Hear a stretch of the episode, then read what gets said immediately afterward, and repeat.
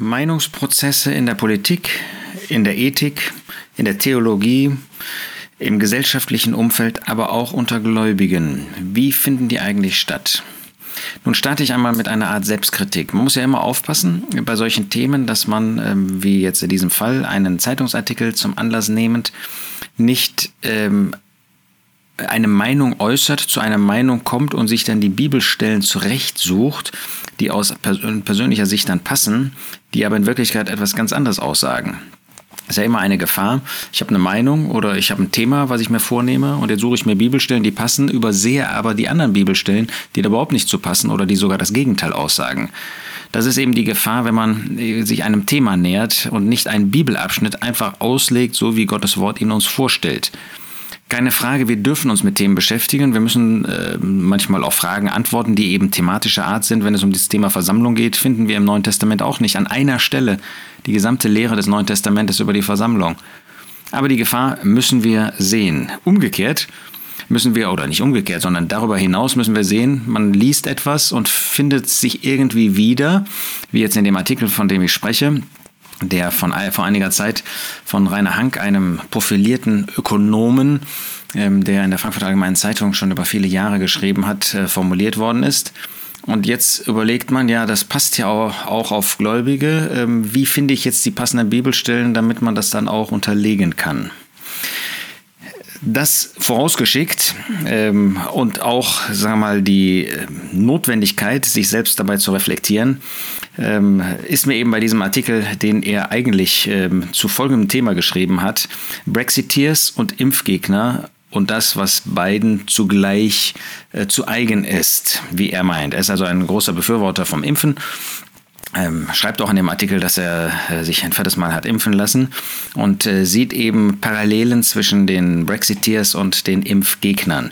Ähm, sein Einstieg ähm, ist, dass sechs Jahre nach dem Brexit-Referendum in Großbritannien 54 Prozent aller erwachsenen Briten der Meinung sind, dass der Austritt aus der Europäischen Union dem Land nicht gut bekommen sei.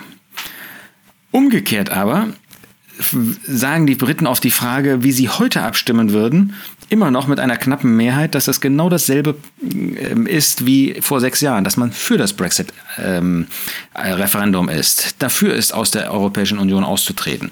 Und da fragt man sich natürlich, wie kann das passieren? Wie kann das sein? Das ist ja irgendwie widersinnig. Ähm, oder wie Hank dann schreibt, das Ergebnis ist verstörend. Warum ändern schlechte Erfahrungen unser Verhalten nicht?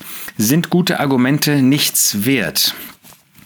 Und ähm, damit komme ich zu dem Punkt 1, ähm, den ich meine, den uns Gottes Wort auch zeigt. Aus Erfahrungen lernen wir nicht. Ähm, das sieht man zum Beispiel an dem Buch der Richter.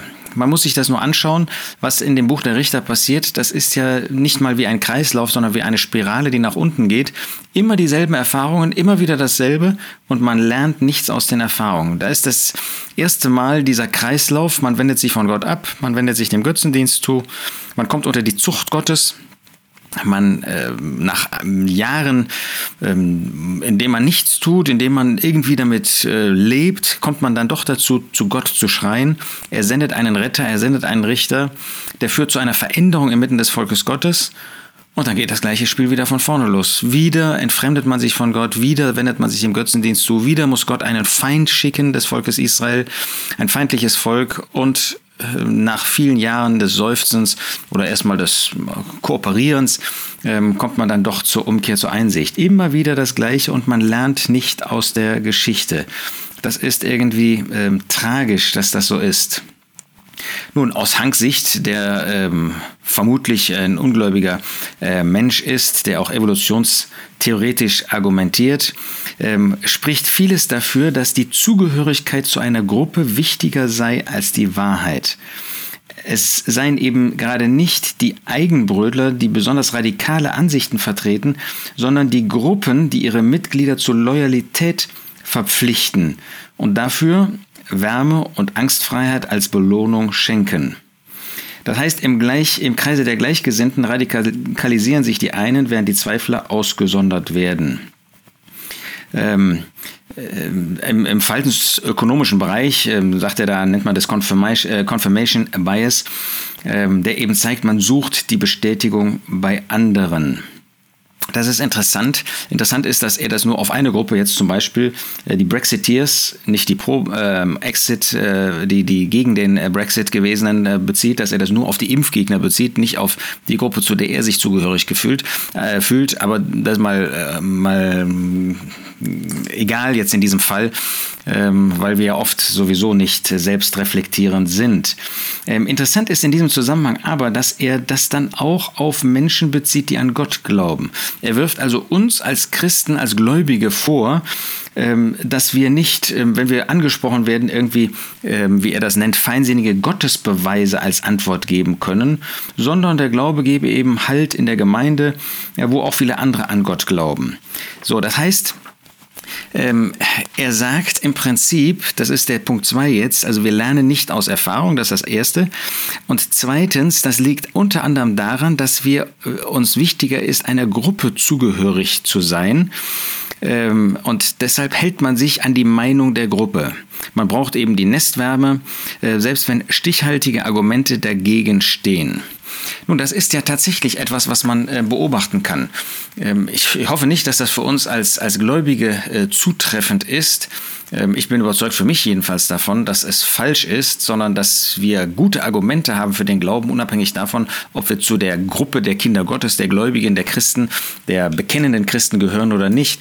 Ähm, äh, der Glaube in Gottes Wort, der kann, den lässt sich natürlich nicht beweisen, ähm, aber er ist eben gerade nicht widersinnig. Ja? So wie Menschen versuchen, irgendwie in Gottes Wort Fehler zu äh, finden und äh, viele von denen, die das versucht haben, sind gerade dadurch zum Glauben gekommen, dass sie gemerkt haben, am Ende des Tages es gibt gar keine Fehler in der Bibel. Es gibt gar keine Widersprüche, die immer hineingelegt werden, hineintheoretisiert werden. Aber im Rahmen des Glaubenslebens haben wir doch das Problem oder sagen wir die Herausforderung, dass wir uns fragen, warum haben wir eine Überzeugung oder haben wir überhaupt eine Überzeugung? Folgen wir einfach nur einer Gruppe, laufen wir hinterher? So als Kinder äh, gläubiger Eltern ist das ja normal, dass man zum Beispiel die Zusammenkünfte derer besucht, äh, die Eltern sind. Ja, die Eltern nehmen uns mit in die Zusammenkünfte, die christlichen, ähm, da wo sie eben hingehen. Das ist normal. Aber nach einer gewissen Zeit, wenn man älter wird, wenn man Jugendlicher wird, wenn man Erwachsener wird, muss man nicht hinterfragen. Das ist gar nicht nicht das, was Gottes Wort sagt, sondern muss man prüfen, muss man prüfen, was Gottes Wort über den Glauben sagt, was Gottes Wort über den gemeinschaftlichen Glauben sagt, was Gottes Wort über ähm, Gemeinde, über Versammlung, über Kirche Gottes sagt. Und da reicht es eben nicht Nestwärme, ähm, sondern da muss ich anhand von Gottes Wort prüfen, ob es sich so verhält, wie das gesagt wird, wie die Lehre ist. Und da ist jeder von uns aufgefordert. Ähm, und Gott wird uns, wenn wir vor dem Richterstuhl des Christus stehen, wird er uns nicht in eine Gruppe hineinbegeben lassen. Ja, da ist da nicht irgendwie ein Bus, entschuldigt mal diesen banalen Vergleich, der da vorfährt und da steigen alle gemeinsam aus, sondern da wird jeder von uns ganz persönlich Rechenschaft ablegen. 2. Korinther 5, Vers 10, dass wir alle vor dem Richterstuhl des Christus erscheinen werden. Aber da ist jeder persönlich gefragt. Und die Frage ist doch, kann ich dann Antwort geben? Kann ich dem Herrn Jesus, der der Richter nicht für uns sein wird, aber der vor diesem, auf diesem Richterstuhl sitzen wird. Wir werden nicht ins Gericht kommen, sagt Johannes 5, sagt der Herr Jesus selbst. Aber dieser, an diesem feierlichen Moment vor dem Richterstuhl des Christus, äh, was können wir da, wenn wir das mal so menschlich ausdrücken, äh, was können wir für Antworten geben? Ist es da, dass wir uns hinter einer Gruppe hier versteckt haben und sagen, ja, das haben die doch immer so gesagt, das ist doch immer so gemacht worden? Wir sehen das nicht nur bei der Frage von, von Corona, bei der Frage von Brexit, bei gesellschaftlichen Fragen, Gender und so weiter, sondern auch im Bereich des Glaubens. Du musst eine ganz persönliche Überzeugung haben. Es reicht nicht, wie Lot hinter Abraham immer herzumarschieren, denn wenn irgendwann mal ein Konflikt kommt, dann stehst du da und dann musst du dich so oder so entscheiden. Und dann gibt es vielleicht auf einmal zwei Gruppen. Und wofür entscheidest du dich? Für die größere Gruppe? Für die, die dir irgendwie menschlich näher sind? Oder entscheidest du dich dann nach Gottes Wort? Das ist sehr interessant, äh, wenn man sich mal ähm, die Geschichte des ähm, Volkes Gottes hier auf der Erde, überhaupt die biblische Berichterstattung anschaut, dass es tatsächlich oft so war, dass nur ganz wenige, wenn es darauf ankam, zu Gott, zu dem Wort Gottes standen. 4. Mose 13, 14, da kamen die Kundschafter zurück. Zwölf. Und zwei von den zwölf stellten sich gegen die ähm, herrschende Mehrheit, die sagten, ja, es hat keinen Zweck, in das Land Kana anzugehen. Insgesamt waren es, wenn man so will, vier nämlich Kaleb, Josua, Mose und Aaron, die sich gegen die Meinung des gesamten Volkes stellten und sagten, doch, wir wollen gehen. Die anderen haben sich in der Gruppe versteckt, aber denen war Nestwärme wichtiger als das, was Gott ihnen verheißen hatte. Wie war das im Buch der Richter? Da war es immer einer, den Gott irgendwie erwecken konnte. Da war nicht irgendwie eine Gruppe, da musste einer musste bereit sein, in Anführungsstrichen diese Nestwärme äh, zu verlassen. Gottes Wort spricht ja ohnehin nicht von Gruppen. Wir sollten niemals irgendwie in Gruppen denken. Also es, es geht nicht darum, dass wir irgendwie eine, eine, eine Nestwärme verlassen müssen. Das kann ja absolut richtig sein, wo ich mich befinde, wo ich mich gemeintlich befinde, wo ich mich mit meiner Auffassung befinde. Aber entscheidend ist, dass sie Gottes Wort entspricht. Wie ist das in Johannes 7? Da finden wir Nikodemus inmitten der Pharisäer, inmitten dieses Synedriums. Und er war der Einzige, der sich gegen die herrschende Meinung stellte. Und er war der Einzige, der Recht hatte. Josef von Arimathea muss ja auch dazugehört haben, aber man hört leider nicht, dass er sich irgendwie da zu diesem Zeitpunkt öffentlich geäußert hat. Wie ist das in 3. Johannes? Da finden wir eine örtliche Versammlung offensichtlich. Und da war ein Diotrephes, der hat alle anderen Meinungen noch weggebügelt. Gaius stand auch in Gefahr, deshalb nicht seine Meinung, die Überzeugung nach der Schrift zu äußern. Und das ist ja so ein bisschen diese Cancel Culture, die ähm, es in der Gesellschaft gibt. Und da müssen wir aufpassen, dass wir so etwas nicht inmitten der Gläubigen zulassen oder dass das vorhanden ist. Oder wir denken an Galater 2. Da finden wir, wie Jakobus derart bestimmend war, dass er eine Gruppe um sich herum hatte, dass selbst Barnabas, selbst Petrus auf einmal mit der Angst zu tun bekamen. Also wir müssen schon aufpassen, dass eine Gruppe nicht derart meinungsbildend und derart bestimmend ist, dass ich gar nicht mehr die Traute habe, zur Wahrheit zu stehen. Dann gibt es einen dritten Punkt, der dabei eine Rolle spielt. Das ist, dass man versucht, die Gegenseite, das ist ja gerade in der Politik, in der Religion, in der Theologie, in der Ethik, beim Gendern und so weiter ist das der Fall, dass man die Gegenseite diffamiert durch abstruse Argumente. In diesem Artikel zum Beispiel spricht Hank von diesen Impfgegnern und hängt die dann in Verbindung auch mit den sogenannten Flat Earth Vertretern. Ja, er spricht davon, dass das eine Gruppe für Flat Earth Society, also die flache Erde Idee, die 58 eine Society, also eine Gesellschaft, die 58 gegründet worden ist und bis heute hartnäckig ihre Ansicht vertritt. Das ist ja abwegig, dass das eine typische Meinung von wem auch immer heute sei. Aber auf diese Weise, in seinem Fall die Impfgegner, kann er sie diffamieren. Und wir müssen aufpassen, dass wir nicht auch über ähm, ragende Argumente, also Argumente, die über das Ziel hinausschießen, gegen jemanden bringen, dann wird schon etwas daran hängen bleiben und dann wird er schon in eine Kategorie gestellt und dadurch ist seine Meinung, seine Überzeugung dann, selbst wenn sie näher an der Wahrheit ist, ist dann schon diffamiert.